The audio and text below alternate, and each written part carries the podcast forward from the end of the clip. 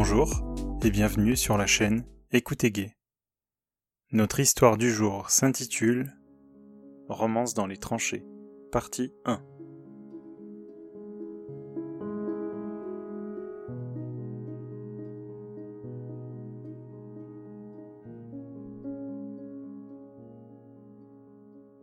L'histoire commence le 31 juillet 1914 et c'est le premier des trois jours de fête au village. Tous les travailleurs ont fini leur semaine de labeur et ils vont pouvoir enfin profiter d'un peu de bon temps. Parmi ces honnêtes gens festifs, il y a Armand, vingt ans, blond aux yeux bleus, musclé et plutôt bien bâti. C'est drôle quand on y pense. Son prénom d'origine germanique qui se dit Hartmann veut dire homme fort. Mais en vérité, il n'y a pas de magie. Dans sa famille, sont charpentiers de père en fils. Il a donc des facilités génétiques, si l'on peut dire, à avoir de beaux muscles. Bientôt viendra le temps où il prendra la relève à la tête de l'entreprise familiale, comme ce fut le cas pour son père avant lui. Il est l'aîné d'une fratrie de cinq garçons. Il est donc naturellement le prochain sur la liste des futurs repreneurs.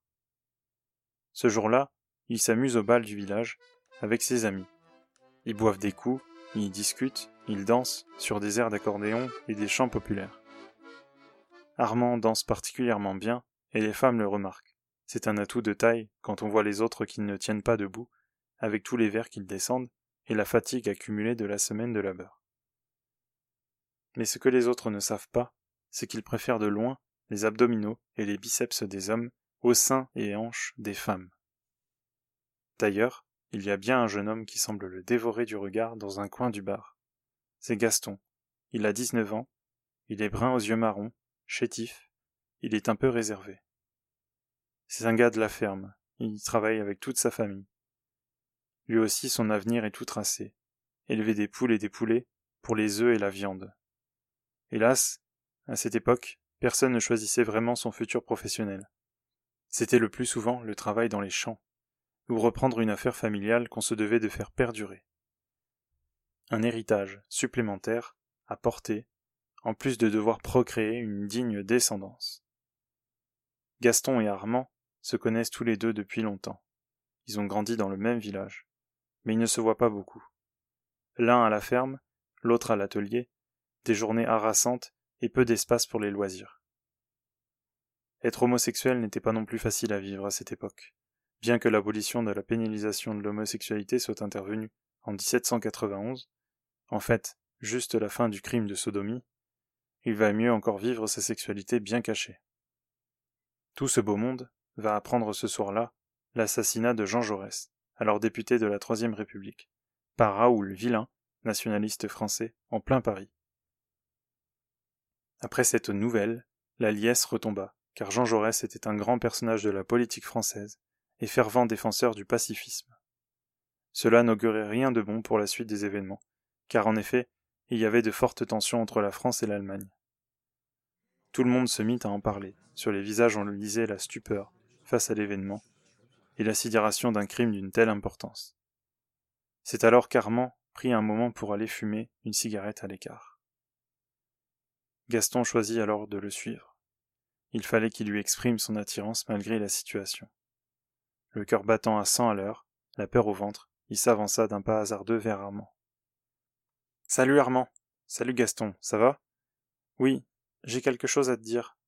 Il commença à apparaître des suées sur son visage. Tu es sûr que tout va bien? Tu sembles nerveux. Je suis amoureux de toi. Oh, mais qu'est-ce que tu racontes? Ça va pas de me dire ça ici? Tu veux qu'on ait des problèmes? Désolé, je sais que c'est risqué, mais je ne veux plus me retenir. Depuis l'année dernière, je ne fais que penser à toi. Depuis l'année dernière Mais tu en as parlé à quelqu'un Il ne faut rien dire à personne. Non, non, non. Je ne l'ai dit à personne, bien sûr. Il n'y a qu'à toi que je l'ai dit.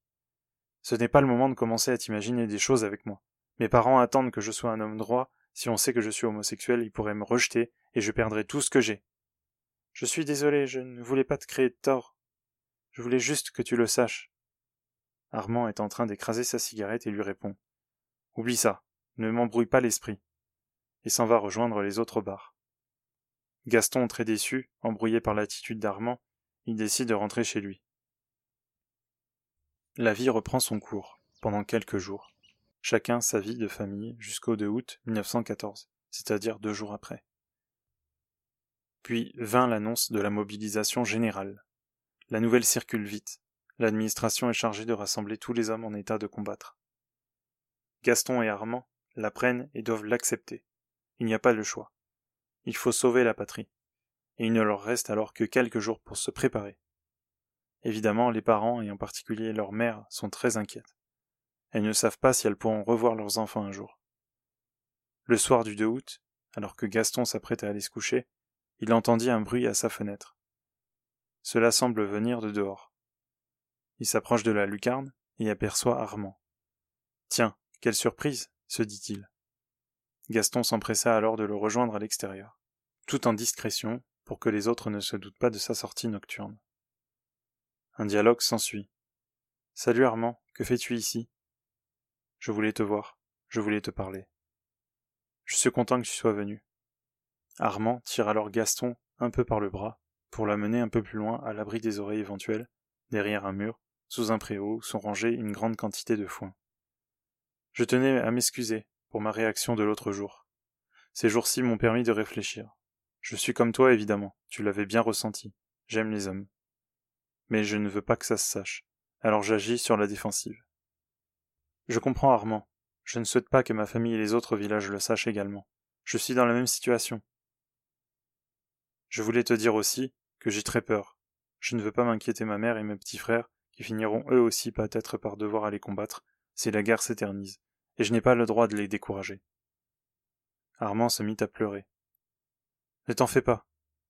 Gaston prit dans ses bras Armand sanglotant, tout en le joignant par les larmes à son tour. Les forces leur manquant pour tenir debout face à la vie qui les attendait, ils s'assièrent dans la paille. Une fois installés l'un à côté de l'autre, Armand, sans hésiter, se mit à embrasser Gaston sur la bouche. Leurs lèvres étaient salées à cause de leurs larmes, et il ne fallut pas longtemps pour que leurs étreintes et leurs bisous coupent court aux pleurs. Leurs esprits étaient ailleurs. Pendant un moment, ils oublièrent la mobilisation générale et les candidats-on pour une parenthèse amoureuse et du réconfort bienvenu.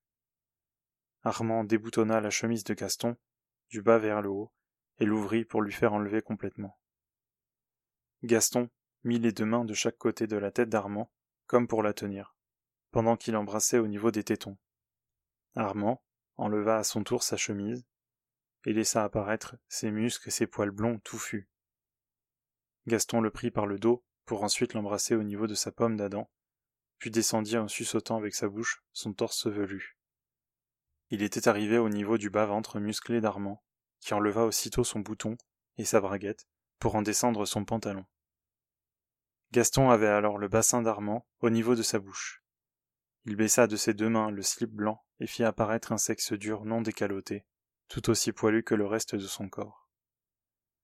Gaston était surexcité par ce qu'il voyait. C'était sa première fois, et il n'avait encore jamais eu de rapport, et fantasmait beaucoup jusqu'alors. Il prit l'outil d'Armand dans sa main gauche pour le branler, et ses boules en pleine main droite pour les caresser, et regardait avec attention il avait enfin le Graal en face de lui. Il en appréciait chaque recoin, des plis et des mouvements. Et puis Armand lui dit Vas-y, tu peux. Gaston avança sa bouche et fit des bisous et des petits coups de langue de gauche à droite. Puis il posa ses lèvres sur le bout qui commençait à être humide de la mouille d'Armand. Il passa sa langue dans le prépuce, d'abord en son sommet, puis de gauche à droite, comme pour bien lubrifier. Armand en faisait des spasmes. Gaston semblait être doué, et sa douceur démontrait tout l'amour qu'il avait besoin de lui exprimer. Ils se retrouvent ensuite, tous les deux allongés dans la paille. La botte, en train de se désolidariser, ne tarda pas à devenir un lit. Armand fit alors enlever complètement les vêtements de Gaston pour qu'il puisse avoir les jambes libérées. Armand descendit la tête entre ses cuisses et les fit remonter de manière à avoir l'anus de Gaston bien en vue et à portée de langue. Il y plongea ensuite pour mouiller son orifice et le lubrifier. Gaston, lui, se masturbait pendant qu'il laissait son cul en offrande. Armand lui fit comprendre, en rapprochant son bassin et en ramenant les jambes sur Gaston, qu'il souhaitait le prendre.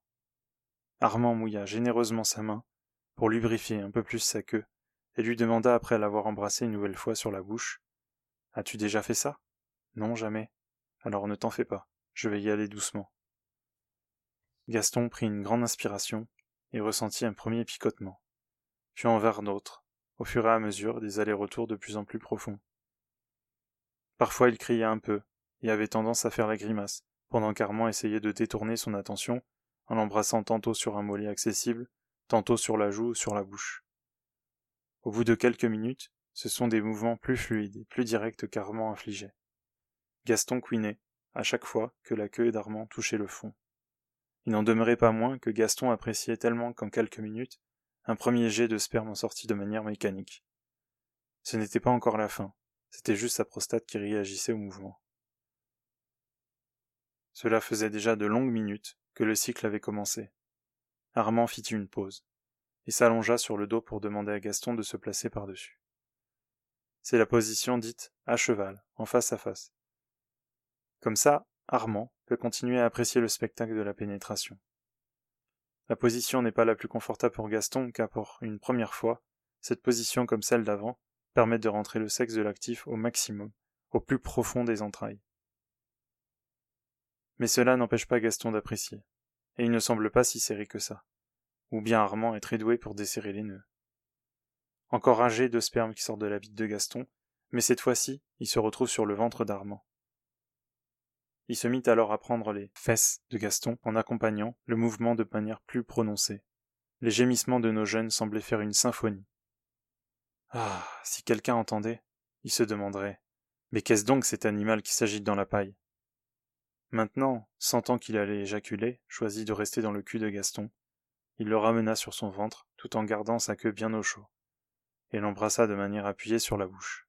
Des gémissements étouffés et irréguliers se firent entendre. Gaston se releva suffisamment pour que la bite d'Armand, encore bien dure et humide, sorte en donnant un coup, en retombant sur le pubis d'Armand. Elle était totalement recouverte de sperme et de salive, tout comme le cul de Gaston, siphon par lequel sortirent quelques gouttes, puis de grosses gouttes, de jus qui retombaient sur la queue d'Armand, à chaque pulsation du rectum. Gaston se finissait à la main, tout en étant encore au-dessus du ventre d'Armand. Et d'un coup, d'énormes giclées plus ou moins épaisses se jetèrent jusqu'au visage d'Armand, autour de sa bouche et de son menton, dans un tonnerre de gémissements. À la fin, Gaston, tout essoufflé, s'allongea à côté d'Armand. Il ne fallut pas longtemps pour qu'ils s'endorment l'un à côté de l'autre, épuisés par leur coït. Le lendemain matin, ils se réveillèrent assez tôt pour ne pas être vus nus ni enlacés dans le foin. Ils se battèrent avec la paille qui était dans leurs vêtements et dans les cheveux. Ils les frottaient, les secouaient, car il fallait faire vite. Le soleil était en train de se lever, et la famille du Gaston risquait de se lever. Ils se quittèrent sans dire un mot, pour ne pas faire de bruit et éveiller de soupçons, tout en prenant soin de se jeter des regards amoureux, en ayant conscience que leur relation ne serait pas aisée à vivre. Ce matin-là, il n'était plus question de frivolité, puisque la préoccupation première, c'était la mobilisation. Le grand départ pour le front de guerre, et ils ne savaient pas encore dans quelles conditions ils allaient vivre les prochains mois, ni s'ils rentreraient chez eux un jour. Fin de la première partie. Retrouvez-moi sur les différents réseaux sociaux avec le hashtag ou le arrobase écoute ou bien sur mon site internet www écoutegay.com.